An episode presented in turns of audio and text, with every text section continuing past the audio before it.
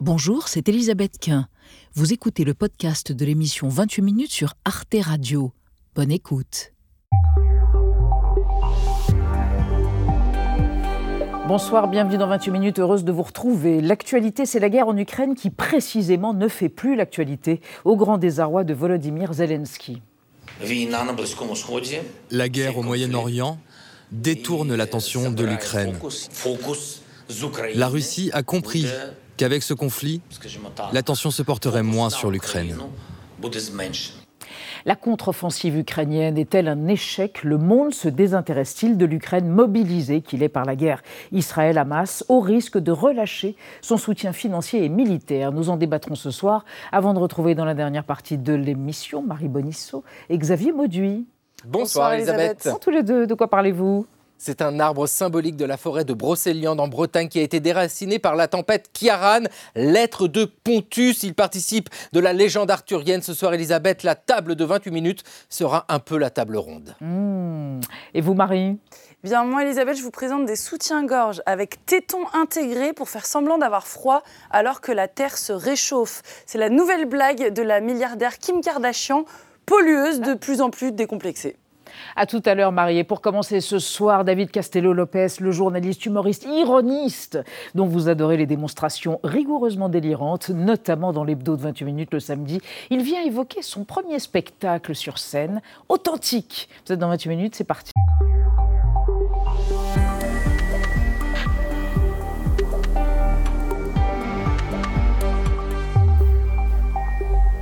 Mais quelle joie de vous recevoir. Eh ben, un confrère, un confrère de l'émission. Bonsoir David Castello-Lopez. Je vous présente deux authentiques fans. C'est vrai. Anna Ndiaye et Benjamin Sportou. C'est authentique. Alors là, justement, on va en débattre de cette authenticité, puisque votre spectacle s'appelle, qui est complet, hélas, mais pas l'Olympia en juin, s'appelle Authentique. On va y revenir, David Castello-Lopez. Mais d'abord, vous êtes coiffé en pétard, hein, ça vous ressemble. Je suis, mais je suis coiffé un peu comme je peux, oui. mais c'est vrai que... Et vous pouvez peu aujourd'hui. Votre portrait réalisé par Gaël Legras. On se retrouve tout de suite après. Moi. Un père, des vidéos, un spectacle, c'est la règle de trois de David Castello-Lopez. Son père, Gérard Castello-Lopez, a 56 ans quand David naît à Paris. Todos os dias da nossa vida, quando aqui estamos, para nós é uma benção. Gérard a étudié dans un collège militaire au Portugal, distributeur de films, moniteur de plongée sous-marine, escrimeur, cavalier, il était aussi photographe. Dans la deuxième partie de sa vie, il a exposé ses œuvres, notamment celles consacrées au quotidien des Portugais sous la dictature. C'était véritablement une chape de plomb pour quiconque voulait être libre de s'associer, de parler, de s'exprimer. Jeune adulte, David souhaite devenir photographe mais abandonne par peur d'échouer. Son père meurt en 2011. Partout où il allait, il était l'âme de la fête, il m'a transmis le goût du spectacle et celui de faire rire. Diplômé en histoire puis en journalisme, David Castello-Lopez s'épanouit en réalisant ses propres vidéos. Après avoir travaillé pour l'effet papillon sur Canal+, il dirige le service vidéo du quotidien Le Monde et en 2016, il crée Depuis quand? Il mêle enquête sérieuse et humour dans des chroniques comme Depuis quand ça existe plus les motocrottes à Paris? 1. Ça coûte super cher, genre jusqu'à 15 millions d'euros par an, soit 12 euros par kilo de merde aspirée. 2. Ça marche pas super bien. Il fallait vraiment que le conducteur mette le tube en plein au-dessus de la crotte. S'il mettait juste à côté, ça l'étalait. Sur le même principe, il produit d'autres chroniques pour la télévision suisse ou pour 28 minutes sur Arte. Malheureusement, quelquefois, les gens n'arrivent plus à respirer, ce qui provoque leur décès. D'où la question éminemment importante du point de vue de la santé publique, peut-on respirer par les fesses? Avec son premier spectacle, il est en tournée depuis mai dernier. Si les nazis avaient été portugais, la liste de Schindler, ça ne se serait pas appelé la liste de Schindler. Ça se serait appelé La lista do José, l'histoire d'un homme qui a dit non au totalitarisme. Je ne vais plus m'arrêter maintenant. Ce n'est pas la même chose d'avoir des gens qui disent Ah, super tes vidéos, et des gens en chair et en os qui rigolent à tes blagues chair en os comme euh, nous. Euh, David Castello-Lopez, c'est vous alors. Les yeux rieurs, le pelage lusitanien, le, le, le, sourire 3000 watts, mais où est votre queue euh, votre queue de cheval, il ah, paraît que votre queue de cheval légendaire et dans une... ça se libère un et dans une comme ça. Je dis, bon, ok, alors une conversation franche. Euh, je pense qu'elle est au même endroit que. Dans une boîte, votre petite Oui, oui, oui. Ma Vous gardez tout non, mais... Je garde tout et j'ai gardé. J'avais les cheveux longs jusqu'ici, euh, euh, jusqu'à l'âge de 23 ans. Et j'ai gardé mon catogan dans une, dans une, comme une sorte de relique dans une boîte en bois que je garde chez moi. Mais pourquoi vous gardez tout? Il paraît que vous êtes obsessionnel. Vous gardez tout. Oui, je garde tout. je gardais même à une époque les paquets de gâteaux, mais avec un gâteau dedans, ah parce que je voulais prolonger le moment où ce paquet de gâteaux avait été une actualité. Voyez et le, passé et la mort vous hantent. Hein. Ah, mais complètement. Mais depuis que j'ai 5, ans, 5-6 ans, je suis, je suis heureuse. Mais je pense comme tout le monde, juste peut-être un peu plus. Un peu plus. Vous voyez en larmes, en somme. Voilà, exactement. C'est ça. Alors, le spectacle authentique, c'est euh, Saoda des rigolades, c'est ça? C'est Saoda des rigolades, ouais, ouais, y a un et, petit peu de ça, et, et, ça démarre euh, très fort avec juifs, portugais, des blagues sur eh ben, si la liste de Schindler, si les nazis avaient été portugais, la liste de Schindler, on l'a vu. Et vous dites, moi, je peux m'autoriser cet humour-là parce que j'ai le totem de l'immunité. Ben vous vous êtes posé la question, comme Pierre Desproges avant vous, de est-ce qu'on peut rire de tout? Euh, Pierre Desproges, c'est lui qui disait on peut rire de tout, mais pas avec tout le monde. Oui, on, peut rire de tout, je pense, mais il y a quand même un truc qui s'appelle le tact. Euh, et je pense que, bah voilà, on ne parle pas euh, de cancer, on ne fait pas des blagues sur le cancer immédiatement après que quelqu'un est mort du cancer, euh, ni avec quelqu'un qui est d'en toucher, de, ni avec des inconnus. Mais en fait, en gros, moi, je pense qu'on peut rire de tout. Il y a quelque chose qui est très important pour moi dans la façon dont on juge une blague, c'est l'intention. Et c'est quelque chose qui a tendance à se perdre un tout petit peu maintenant, c'est-à-dire que je m'en fiche que tu n'aies pas voulu être offensant, j'ai été offensé, ça suffit à dire que ta blague a été offensante. Et ça, je ne suis pas tout à fait d'accord, même si j'avoue que je m'adapte un petit peu. Hmm. Qu'est-ce qui vous travaille avec la notion d'authenticité? Les, Alors, c'est très drôle, hein. les gens vrais, les gens faux, enfin bon. pourquoi l'authenticité est au cœur de votre alors, c'est un truc, c'est une notion auquel je réfléchis depuis longtemps. C'est un truc qui concerne que les êtres humains. C'est aussi un truc très fondamentalement humain, c'est-à-dire qu'on est les seuls qui avons conscience de nous-mêmes. Donc, on est les seuls qui pouvons montrer un visage qui ne correspond pas à ce qui est en train de se passer derrière ce visage. Il peut y avoir un divorce comme ça entre le fond et la forme. Et euh, alors que jamais on se demande, par exemple, si un saumon est sincère. Mmh. Ça, c'est un saumon. on va y penser. vous nous ouvrez des voies. Et en plus, plein de blagues à faire sur le l'authenticité, parce que l'authenticité, c'est le mensonge, c'est la fausseté, c'est la vanité, etc. Toutes ces choses-là. Vous aimez bien la vanité. Mais dites donc, vous êtes un peu auto-érogène hein, sur scène. Vous arrêtez pas de vous démultiplier, vous vous aimez un peu, vous dansez, mais vous ondulez. Bah, il se trouve que je le fais bien, donc pourquoi ne pas le ah bah, pourquoi ce que je disais. Vous le faites bien, donc vous le faites beaucoup. C'est vrai que...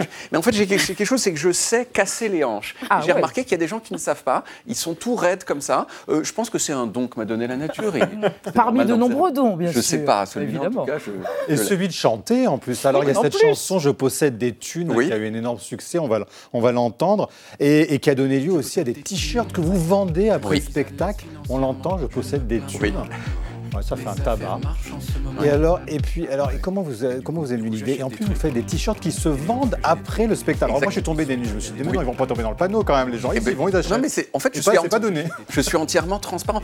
Euh, ces t-shirts, je les ai fait. Enfin, c'est plutôt que j'ai fait la chanson euh, pour euh, dans une vidéo que j'ai fait pour la RTS, la télévision suisse, qui expliquait ce qu'était qu'un bien positionnel. Un bien positionnel, c'est un bien qu'on achète non pas pour sa fonction, soit on achète une chaise pour s'asseoir, c'est un bien qu'on achète pour dire au monde entier qu'on est riche, comme cette montre par exemple que j'ai ah euh, ici. Montrez, la voilà, c'est une, une, très très jolie montre. Mhm. Voilà, je porte cette montre, je l'ai comme ça. Statutaire. Et là, voilà. Et là vous dites ah bah là, il y a quelqu'un qui est à l'aise financièrement. Et bah c'est, bah ça c'est un bien positionnel. Et j'ai fait une ligne de t-shirts euh, qui se voulait être des biens positionnels aussi, qui étaient euh, voilà. Alors on, dit je possède des thunes et ils sont de plus en plus chers. Là on en voit un qui, a, qui n'a pas d'étoiles. Il y en a qui ont des étoiles dessus et de 1, 2, 3 étoiles. Et plus il y a d'étoiles, plus ils sont chers. Et les gens Mais vous pensiez que les gens les achetaient très sincèrement? Non, franchement, j'ai fait ce site internet pour vendre les t-shirts pour rigoler. Bah et les gens, euh, les gens achètent, mais je, ça veut dire. C'est un hommage à votre humour. Exactement. Voilà, c'est forcément ça. Mais moi, ce que j'aime bien, c'est que vous êtes authentiquement honnête par rapport aux gens que vous admirez et qui ont inspiré votre spectacle. Vous dites, j'aime infiniment cet humoriste américain qui s'appelle Louis C.K.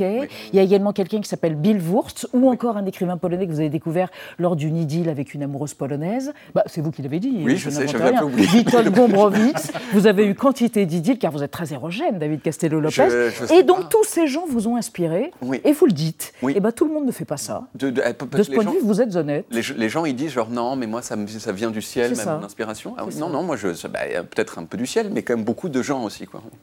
la notion, au-delà de la manière extrêmement humoristique, avec à la fois de l'humour, va vous sourcer, et puis vous êtes un ironiste, la, la question de la vérité, à notre époque, qui est obsédée par la vérité alternative, par les fake news, c'est quelque chose que vous, journalistes et humoristes, mais il y a journalistes dans journalistes et humoristes, ça vous travaille, ça? Vous pensez qu'il faut être très vigilant?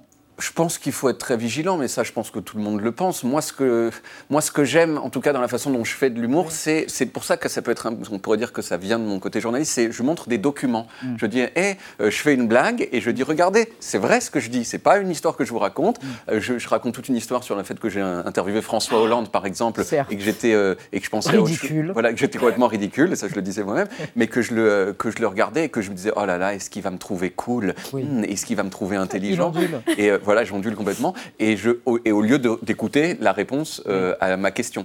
Et, euh, et ben, je montre l'interview. on le voit. Et, voilà, et on, le voit. Et, euh, et, ça, c'est voilà, je documente mes blagues en quelque sorte.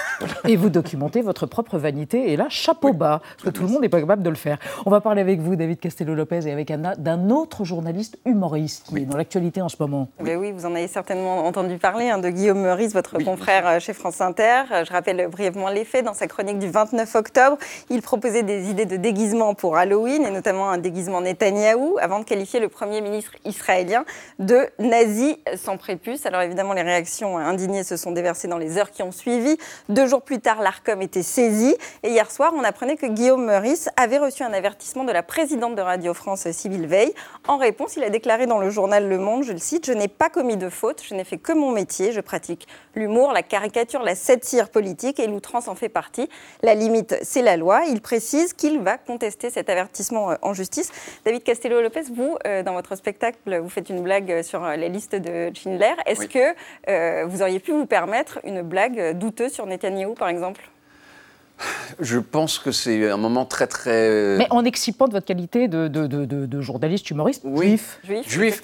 non, en fait, je pense pas que j'aurais fait cette blague. Si je suis honnête, elle m'a peut-être un un petit peu choqué, mais euh, il a le droit de choquer. C'est euh, ça surtout que, je dis. Mais euh, oui, moi je l'ai trouvé choquante. Je ne l'aurais pas faite mm. personnellement. Peut-être que plus que lui, j'aurais pu me le permettre. On me l'aurait peut-être moins reproché pour la raison que vous venez de dire, c'est que mm. moi-même je suis juif alors qu'il ne l'avait pas.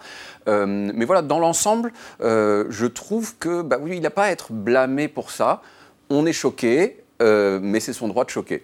Mm. Voilà. Et on a le droit de se le dire. Et on a le droit de se le dire, exactement. On a le droit d'être choqué. Exactement. Tu veux voir mon zizi en cendres Pas le mien, le vôtre, ni le vôtre. Vous direz que la plus belle phrase de la langue française, c'est Il fait beau, allons au cimetière. Ah, il fait beau, allons au cimetière. Ah, je ne sais pas si c'est la plus belle, mais elle est très jolie. Elle vous inspire Elle, inspire le, Oui, oui, oui. Mais oui, le, oui la mort, c'est rigolo. Mm. Euh, c'est pas que euh, insondable et infini. ou alors peut-être parce que c'est insondable et infini, et bah du coup, c'est un petit peu rigolo aussi parce que nous, on est vivants, on voit des morts, et puis tiens, il y a un bruit de cafetière pendant un enterrement, un truc comme ça, et tout le monde rigole. Il n'y a pas longtemps, je parlais de la mort dans mon spectacle. Il y a quelqu'un qui s'est mouché au moment le plus intense, mais vraiment, j'étais, c'était, c'était hyper euh, émotionnel. Eh Il s'est mouché et 1300 personnes éclatent de rire dans la salle. Et c'était, une démonstration parfaite de ce que j'étais en train de dire. Superbe chute. Authentique. C'est complet tout le temps. C'est pas la peine de vous ruer ou alors le marché noir. Mais à l'Olympia, c'est quand? 7 et 8 juin prochain. Mhm. David Castello-Lopez. Authentiquement adorable. Merci. Et on passe à notre débat sur la guerre en Ukraine, un an et huit mois après le début de l'agression par la Russie. L'oubli menace-t-il l'Ukraine? Les médias s'en détournent. Le monde a les yeux rivés sur le Proche-Orient. Les soutiens financiers et militaires peuvent-ils s'épuiser? Avec quelles conséquences pour l'Ukraine et pour l'Europe? On en parle après la mise au point de Sandrine Le Calvez.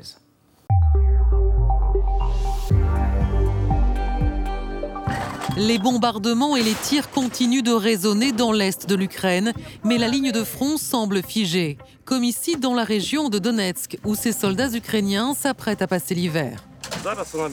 On est passé à une guerre de position. Tout le monde reste là où il est.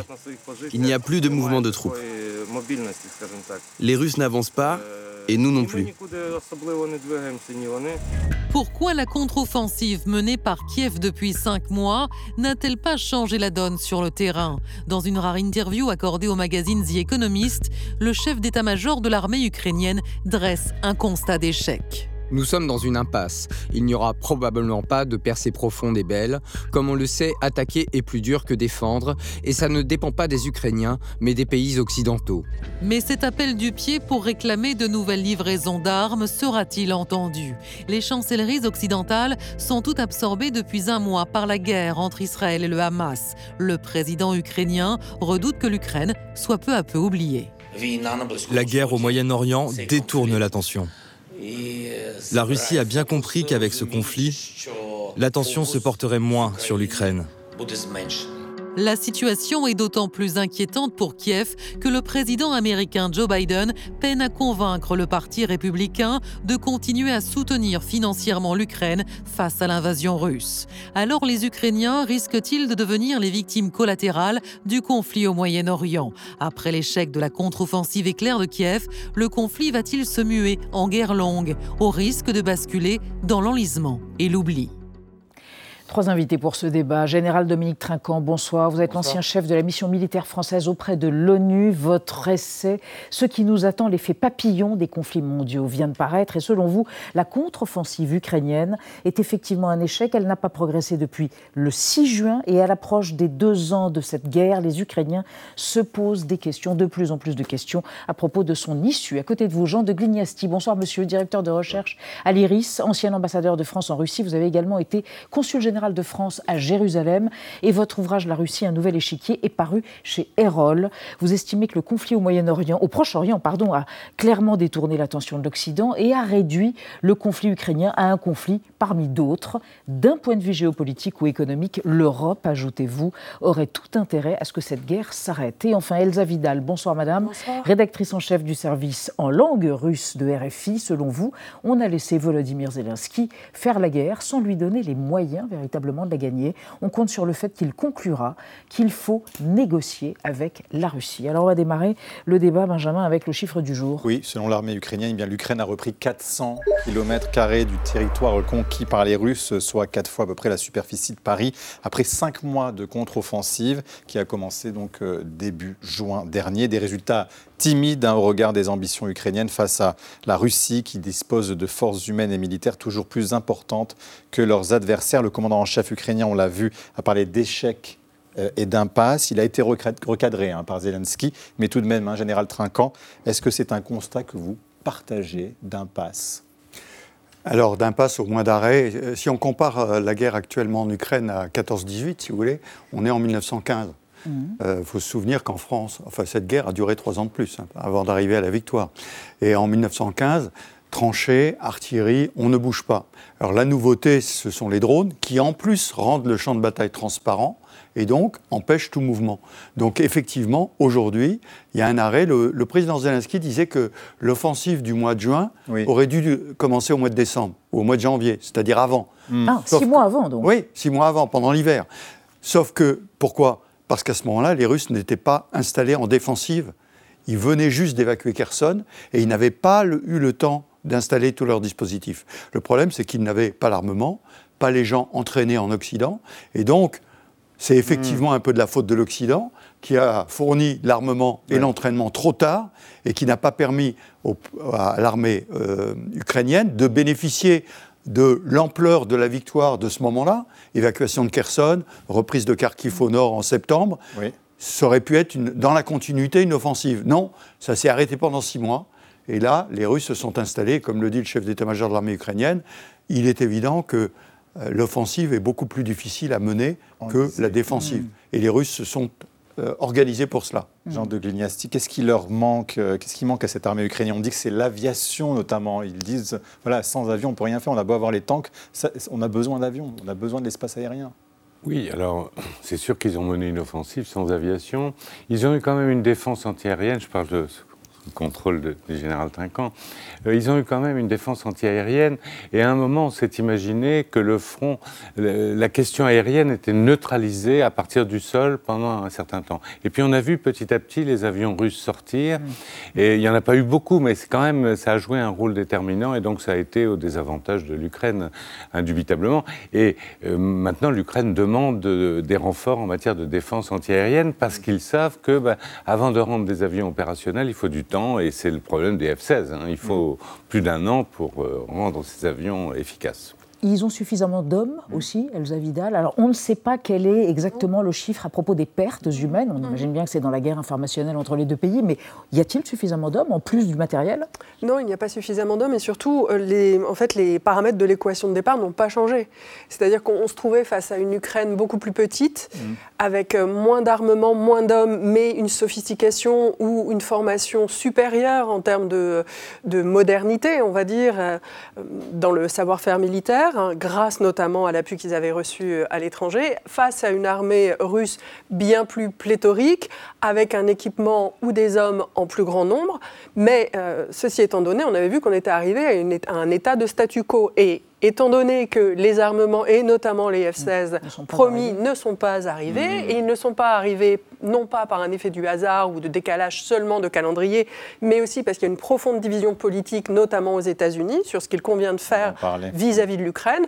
Euh, faut-il l'aider à durer ou faut-il l'aider à gagner mmh. Et on sent que cette décision n'est pas prise, peut-être même sera-t-elle prise dans le sens de ne pas la soutenir. Et donc l'Ukraine n'était pas en capacité, elle a mmh. fait ce qu'elle pouvait faire de mieux dans les circonstances, le temps qui est passé, en, quelque sorte, a compté pour rien. Et ce qu'essaye de faire Zelensky, c'est de maintenir le moral des troupes pour qu'on puisse peut-être un moment repasser à une offensive sans avoir démoralisé la population. Général Trinquant, à quoi faut-il s'attendre dans les mois qui viennent L'hiver arrive, on sait qu'en effet, ça peut être un bourbier pour euh, les Ukrainiens également. Ou en même temps, est-ce que Zelensky a un plan secret? Est-ce qu'il y a quelque chose qui peut se passer, un effet surprise en plein hiver? Alors, oui, d'abord, euh, l'hiver n'est pas un obstacle. C'est l'automne et le printemps ah, à cause de la gadoue À cause de la gadoue, parce qu'il mm. pleut, parce que c'est de la boue. Donc quand ça gèle, c'est pas un obstacle. Maintenant, euh, moi, il y a deux observations que je fais qui sont très intéressantes. C'est ce qui se passe en Crimée et ce qui se passe sur le Dniepr.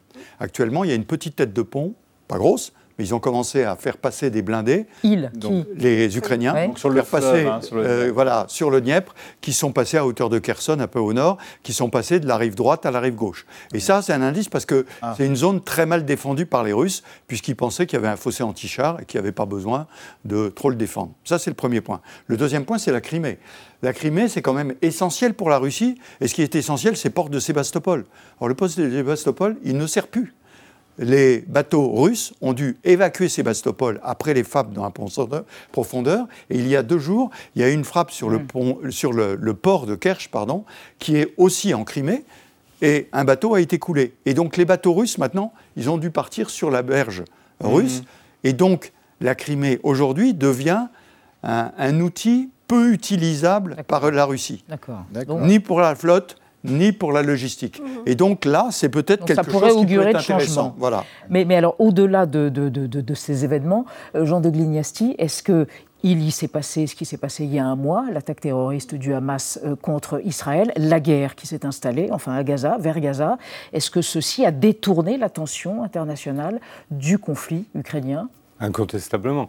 Quand on dit d'ailleurs l'attention internationale, la principale qui compte, c'est celle des États-Unis. Donc il y a eu concomitance à la fois de l'élection d'un nouveau président de la Chambre des représentants, qui a dit clairement que pour lui, sa priorité, c'est Israël, qui n'était pas tout à fait contre l'aide à l'Ukraine. Hein. Il ne s'agit pas de laisser tomber l'Ukraine, mais la priorité, à l'heure actuelle, c'est clairement Israël, et Zelensky s'en inquiète à juste titre. Les États-Unis, donc vous dites hein, justement les États-Unis qui pourraient réduire leur aide. Ce n'est pas la volonté de Joe Biden, euh, vous le dites, mais c'est pas c'est l'avis des républicains. Et on va écouter l'un d'eux, c'est Mike, Mike Johnson, hein, pas n'importe qui, le président de la Chambre des représentants aux États-Unis. Notre première priorité est une aide financière immédiate d'urgence à Israël, afin qu'il puisse vaincre le Hamas et se protéger en tant que nation. C'est ça qui est en jeu. On dit que vous souhaitez offrir rapidement une aide à l'Ukraine, mais dans le cadre d'une mesure distincte Nous devons d'abord nous occuper de notre propre maison. Et sécuriser nos frontières est une priorité essentielle pour le peuple américain. Elsa Vidal, quel changement de pied hein, tout de même. Alors, 14 milliards ont été, de dollars ont été été versés en faveur d'Israël. On disait qu'il fallait à peu près 50 milliards, je crois, pour, pour l'Ukraine. Là, pour l'instant, c'est gelé. C'est-à-dire qu'on est dans une situation politique aux États-Unis qui n'a rien à voir avec quelques mois auparavant. D'une part, oui, et en plus, c'est une, situation politique qui peut perdurer et qui peut même s'aggraver en fonction du résultat de l'élection présidentielle. Qui aura lieu dans, un, an. Juste un an. Et c'est pour ça que le volet européen de l'aide à l'Ukraine, qui est désormais d'ailleurs supérieur à celui de l'aide américaine, va devenir de plus en plus important.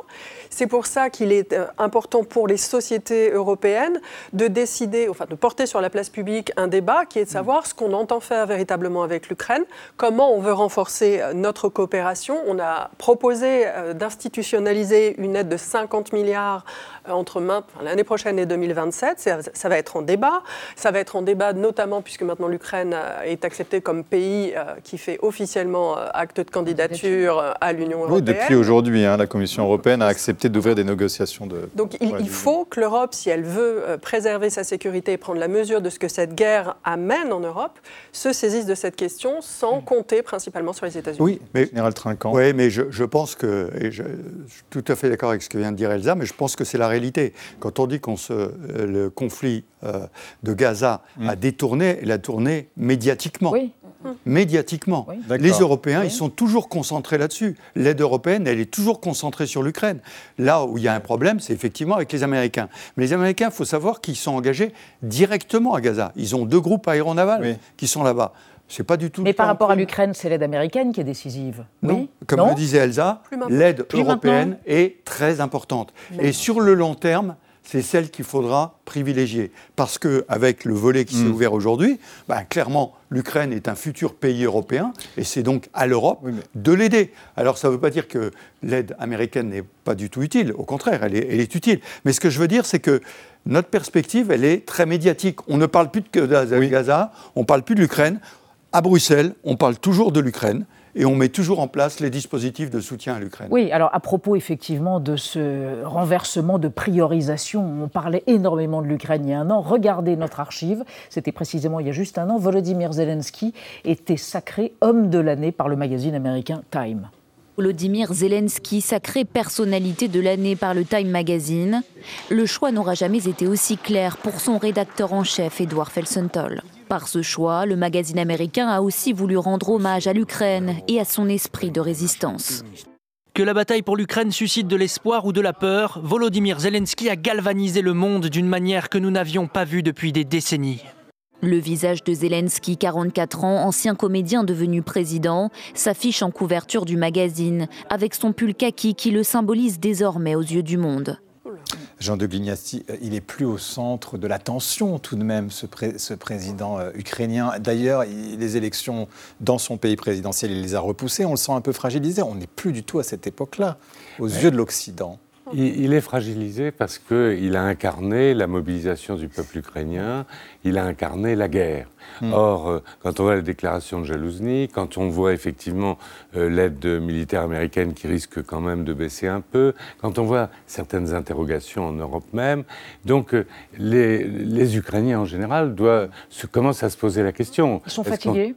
Euh, le, peuple est fatigué, mais ça c'est normal, hein, vu l'effort qu'ils ont fourni, euh, c'est normal. Mais à ce moment-là, on rentre dans une problématique tout petit peu différente, qui est celle est-ce qu'il ne faut pas commencer peut-être à négocier, etc. Et du coup, ça fragilise Zelensky, bien entendu, parce que lui, c'est l'homme de la guerre. Mm. Et on sait que à la fin des périodes de guerre, les grands dirigeants guerriers, Churchill, mm. De Gaulle, ont été renvoyés par leur peuple. Ce qui est vrai, Elsa Vidal, c'est que le conflit au Proche-Orient a des répercussions en France, chez nous, euh, dans les pays européens, beaucoup plus forte que celle d'Ukraine, où il y avait une forme de consensus. Donc ça change aussi la donne. Alors, je suis d'accord avec vous pour dire que notre attention a été captée euh, de mm. manière absolument indéniable par euh, la violence de ce qui s'est passé au Proche-Orient. Et l'importation, du coup. Et l'importation qui, pour le moment, je pense, est est peut-être suspendu, enfin qui ne nous est pas, qui n'est pas inéluctable en France. Mm. On peut encore, je pense, euh, faire euh, front de manière unie, euh, même en étant français d'origine juive ou avoir la nationalité israélienne ou français d'origine musulmane. Je pense qu'on peut encore, avant tout, se considérer comme français. Ça pourrait nous éviter bien des tensions. Mm. Mais en termes de conséquences concrètes, la guerre en Ukraine est beaucoup plus importante pour nous, pour le devenir et le quotidien de tous les Français en termes de coût de l'énergie, mmh. en termes de mouvement de réfugiés et en termes de futur.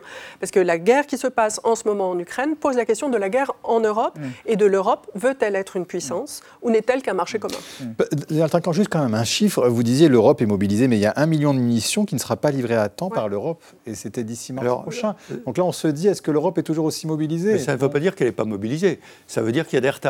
Non, mais attendez, elle, a, mis sur la table. n'ont rien à voir avec une. Non, non, elle a mis sur la table 2 milliards d'euros pour fabriquer des, obus. si vous voulez, le gros problème, c'est que les États-Unis ont un arsenal considérable. Ils ont pu taper dans leur stock. Nous, les Européens, il n'y avait rien. On pensait que la guerre, ça n'existait plus, les dividendes de la paix, et on doit tout redémarrer. Donc tout redémarrer, ça prend du temps. Quand on fait des décisions aujourd'hui, c'est 2024-2025. Pour revenir simplement sur ce que disait le, monsieur l'ambassadeur sur la fatigue, hmm. je reviens à 1914-1915. C'est pareil. À l'époque, Bernanos disait pourvu que le derrière tienne. Hmm. Quand il parlait du derrière, il parlait évidemment de l'arrière. Et ça, c'est et Clémenceau disait celui qui gagnera, c'est celui qui tiendra le dernier quart d'heure. On en est là. Et donc, effectivement, qu'il y a une fatigue. Il y a, il y a un moment où il faudra faire des choix entre gagner du terrain, si le terrain n'est pas hmm. gagné, hmm. et perdre des hommes. Et on en est peut-être à ce questionnement aujourd'hui. Alors on va évoquer justement avec vous, Anna, ce qu'il en est au sein de la société civile ukrainienne entre l'Est et l'Ouest. Le derrière tient-il, l'Est tient-il et l'Ouest? Excellente question. Mm. Alors d'un côté, il y a bien sûr l'Ouest ukrainien avec Kiev, la capitale, où la vie semble avoir repris un cours presque normal. Les commerces et les écoles ont rouvert, les transports en commun fonctionnent, les fêtes ont repris, la population s'est habituée aux fréquentes coupures d'électricité et d'eau. Même les sirènes des alertes antiaériennes ne créent plus autant de chaos et d'angoisse que lors des premières semaines du conflit. Mais, et dans le monde diplomatique, on apprend euh, qu'un restaurateur déclare il est impossible de briser l'esprit des Ukrainiens, nous nous adaptons à tout et très vite.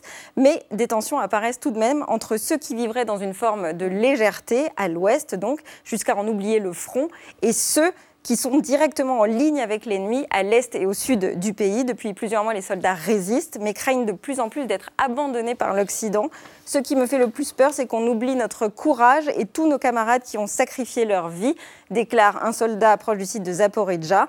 Le gouvernement ukrainien ne communique plus sur le nombre de morts pour ne pas démoraliser les troupes, on en parlait, mais on perçoit quand même que certains commencent à montrer des signes d'épuisement. Voilà ce que disait un soldat, moi tout ce que je veux c'est rentrer chez moi, acheter un bouquet de fleurs, m'allonger dans l'herbe et contempler le ciel bleu, mais on se battra jusqu'au bout et jusqu'à notre dernier souffle. Et quand on demande aux Ukrainiens quand on les questionne sur l'issue de ce conflit, eh bien, ils sont un sur trois à déclarer vouloir que la guerre se termine à n'importe quel prix, selon un sondage récent.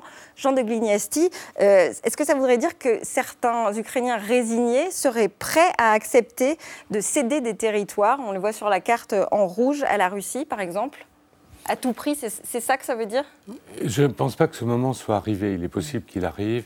Actuellement, la position du gouvernement, euh, la position de Zelensky, celle de Zaloujny est peut-être plus ambigu, mais on n'en sait rien. Le, général, le disait c'est un échec et une impasse. Voilà.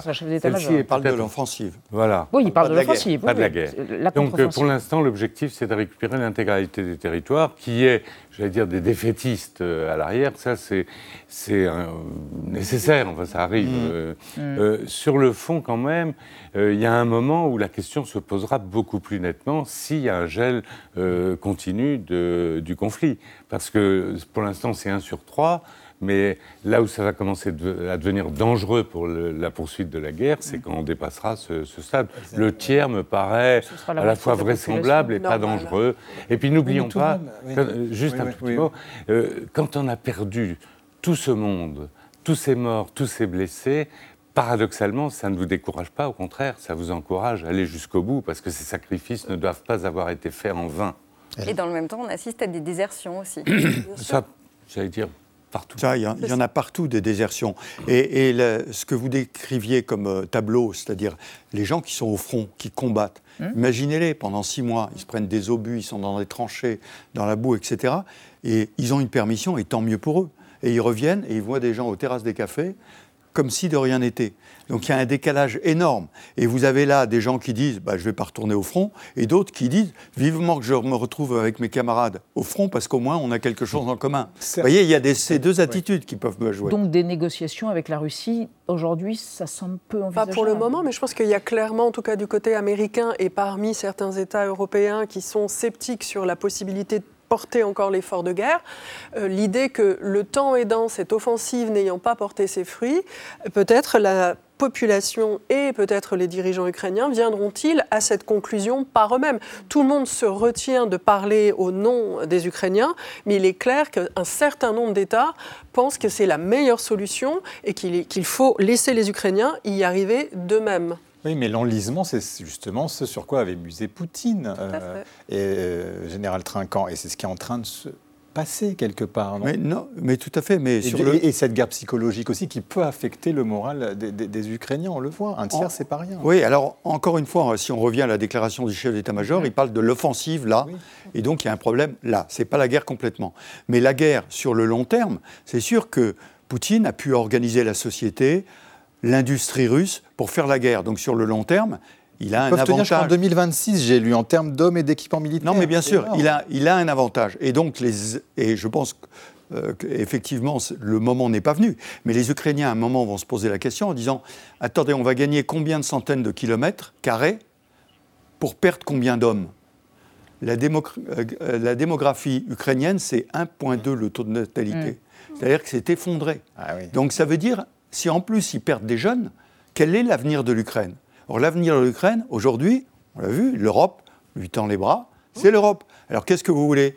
Vous perdez un peu de terrain et vous avez l'avenir devant vous, ou bien vous continuez pendant trois ans à perdre des hommes et à un peu enterrer l'avenir de l'Ukraine. Je ne dis pas que c'est le moment, mais il y a un moment, il faudra se poser cette question-là quand même. Jean de Glignassi, est-ce que finalement, pour rebondir sur ce que disait Elta Vidal, ce n'est pas ce qu'espèrent peut-être les Européens sans le dire clairement Il y a un soutien qui est affiché, mais en même temps, on va, on va laisser les Ukrainiens se rendre compte qu'à un moment donné, il faudra arriver à cette négociation. C'est le cas, en tout cas, manifestement, de la France, de l'Allemagne, de l'Italie, etc. C'est pas le cas. un changement de pied, non, quand même? Non, parce ah que euh, en fait, euh, quand on regarde les, euh, le, président français, quand on regarde l'évolution de ses discours, évidemment, mhm. il a été de plus en plus un soutien ferme de, l'Ukraine. Il n'a jamais dit que la Russie devait perdre. Il a toujours dit que la Russie ne devait pas gagner. Mhm. Qu'est-ce que ça veut dire concrètement, mhm. ne devait pas gagner? Ça veut dire qu'en fait, on s'arrête là, hein, objectivement, quand on regarde. Et donc, ça veut dire qu'il faudra des, des concessions territoriales. C'est ça, on ne peut pas prononcer ce mot. Mais dans la réalité, tout le monde y pense. Hmm. Euh, n'oublions pas que dans les accords de Minsk, il n'y avait pas un mot sur la Crimée. On avait dit clairement que la Crimée, bah, bon, allez, c'était profit et perte. Ah, N'oublions pas aussi que l'accord qui a été euh, quasiment signé, enfin presque agréé euh, en totalité en mars 2022 à Istanbul, hmm. prévoyait un sort spécial pour la Crimée qui était soumis à référendum au bout d'un certain nombre d'années. Donc on sait bien qu'il y aura quelque chose. Le moment n'est pas venu, mais en tout cas, il arrivera. Merci infiniment à tous les trois pour ce débat qui était passionnant autour de notre question du jour sur l'Ukraine qui se sent clairement en ce moment abandonnée.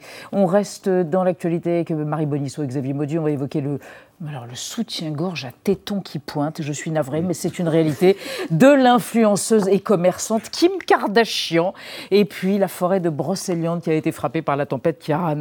Mais d'abord les mots vedettes de l'actualité, non ce n'est pas le tétin qui pointe, c'est CJR, Cour de justice de la République, puisque le garde des Sceaux Éric Dupont-Moretti plaide non coupable de conflit d'intérêts devant cette cour en ce moment, c'est entendu.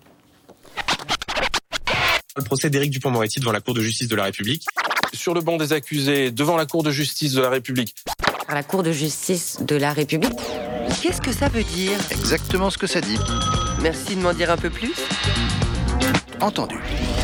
La vie secrète des mots vedettes. CJR, acronyme de Cour de justice de la République, dérivé des mots latins curtis, enclos, juris, droit et res publica, chose publique, désigne un tribunal spécial destiné à juger les membres du gouvernement pour leur manquement à la loi dans l'exercice de leurs fonctions. L'actuel garde des Sceaux y est jugé depuis le 6 novembre pour prise illégale d'intérêt. Alors qu'auparavant, seul le Parlement pouvait décider de poursuivre le gouvernement, la CJR a été créée en 1993 pour réconcilier l'opinion publique avec ses ministres, puisque toute personne, française ou non, qui s'estime lésée par ceci peut la saisir. Elle est composée de 15 juges, 6 députés, 6 sénateurs et 3 magistrats de la Cour de cassation. En 30 ans d'existence, la CJR a reçu 22 095 requêtes. 52 saisines ont été ordonnées. Elle a jugé une affriolante galerie de vedettes, mais aucune n'a fait de prison et presque toutes ont repris les affaires sans une égratignure. Un projet de loi, finalement abandonné, considérait déjà en 2013 que la CJR constitue un privilège qui n'a plus de raison d'être. Le rapporteur de ce projet, futur garde des Sceaux, a lui-même été jugé et condamné par cette cour avec une féroce clémence, tandis que l'actuel ministre de la Justice est jugé entre autres par le député d'un parti dont il déclarait vouloir l'interdiction. Un expert cité par Libé résume C'est un procès où tout le monde est en conflit d'intérêts. La CJR, bricolage imparfait, ni entre-soi total, ni justice ordinaire, ni justice spécialisée, est un compromis. Victor Hugo, nommé pair de France, sénateur, en 1845 par le roi Louis-Philippe, avait eu à juger, via la CJR de l'époque, un ministre corrompu. L'aigre fin avait écopé de trois ans de prison et d'une amende. Une punition de misérable. Merci, Monsieur Nolte. Bonsoir, Madame Bonisseau. non, mais Kim Kardashian s'en est parmi. On en parle tout à l'heure. Mais d'abord, vous, Xavier Mauduit. Alors, depuis le passage de la tempête Kiaran en Bretagne, on ne peut plus avoir et être en même temps. Oh, ce pauvre être de Pontus, un arbre légendaire, a été déraciné. Oui, c'est ça, Il était dans la forêt de Brocéliande. Oui. Et vous allez nous parler bah, de Brocéliande. Ben oui, on va retourner aux racines de cet arbre au XVe siècle, le 30 août 1467, quand le comte Guy de Laval fait écrire une charte sur les usements et coutumes de la forêt de Brécilien. Vous l'avez compris, c'est la forêt qu'on appelle aujourd'hui Brocéliande, une forêt mhm. dont il est propriétaire et il compte bien revendiquer les droits, les usages, les privilèges sur cette forêt face aux communautés paysannes et aussi face aux autres seigneurs, notamment les ducs de Rohan qui l'enquiquinent.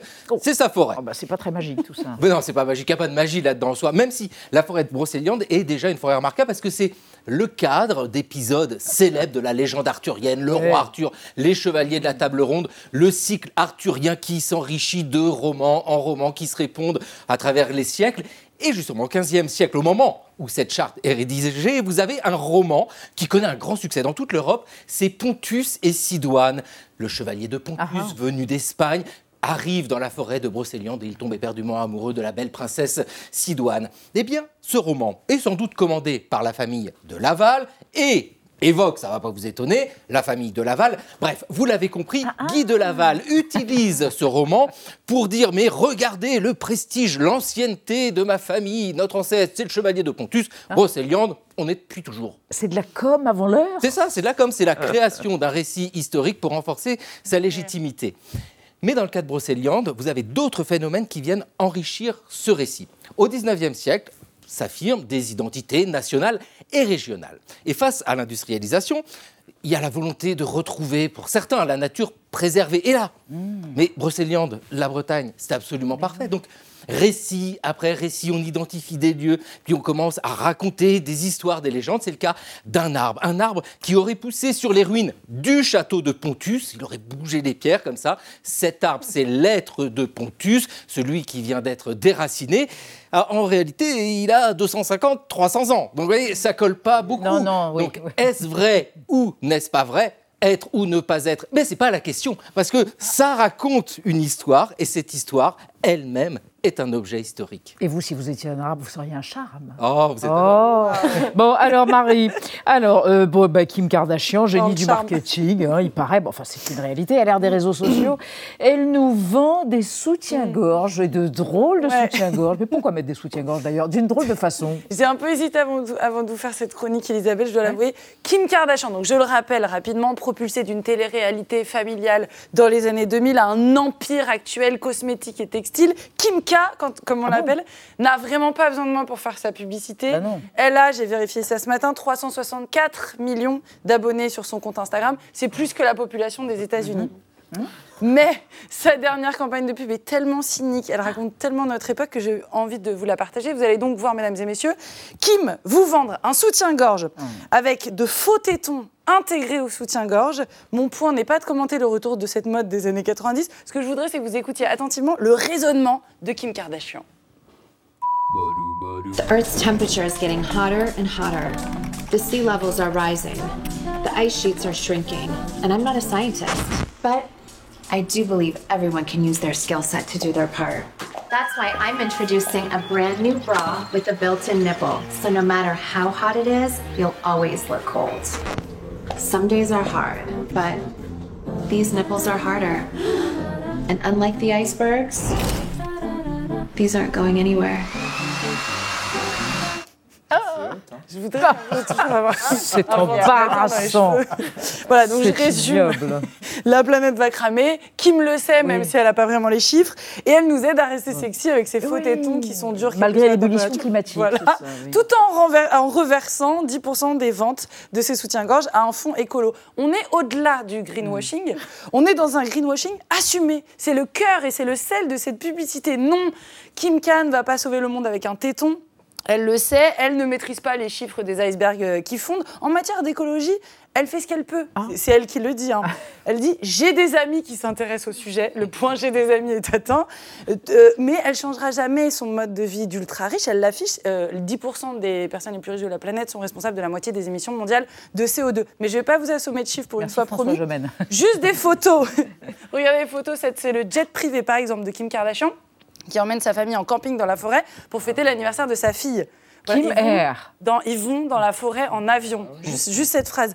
Ça, également les emballages euh, des sous-vêtements de la marque de Kim Kardashian.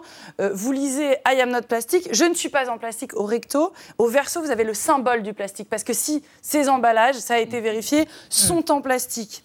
Dernière photo, celle-là je l'adore, la piscine de Kim remplie à rabord l'été dernier ah. pendant la sécheresse en Californie, alors qu'il euh, y avait des restrictions d'eau. Voilà, c'est cette personne qui vient de nous faire des blagues sur les icebergs qui fondent. Kim sait qu'on sait. Euh, elle compte sur nous pour la trouver en fait assez punk, mmh. décalée, mmh. puissante, insolente, avant d'aller à Millième degré. Parce qu'elle nous a fait rire euh, son téton climatique. Vous faites ce que vous voulez. Je suis comme les Américains, je laisse les gens acheter, se vendre des choses, vive le commerce. On se retrouve juste dans 10 ans. On verra si vous avez toujours envie de pointer dans l'incendie. On a une petite idée. Hmm, merci Marie, merci à tous. On se retrouve demain à 20h05. Tchuss.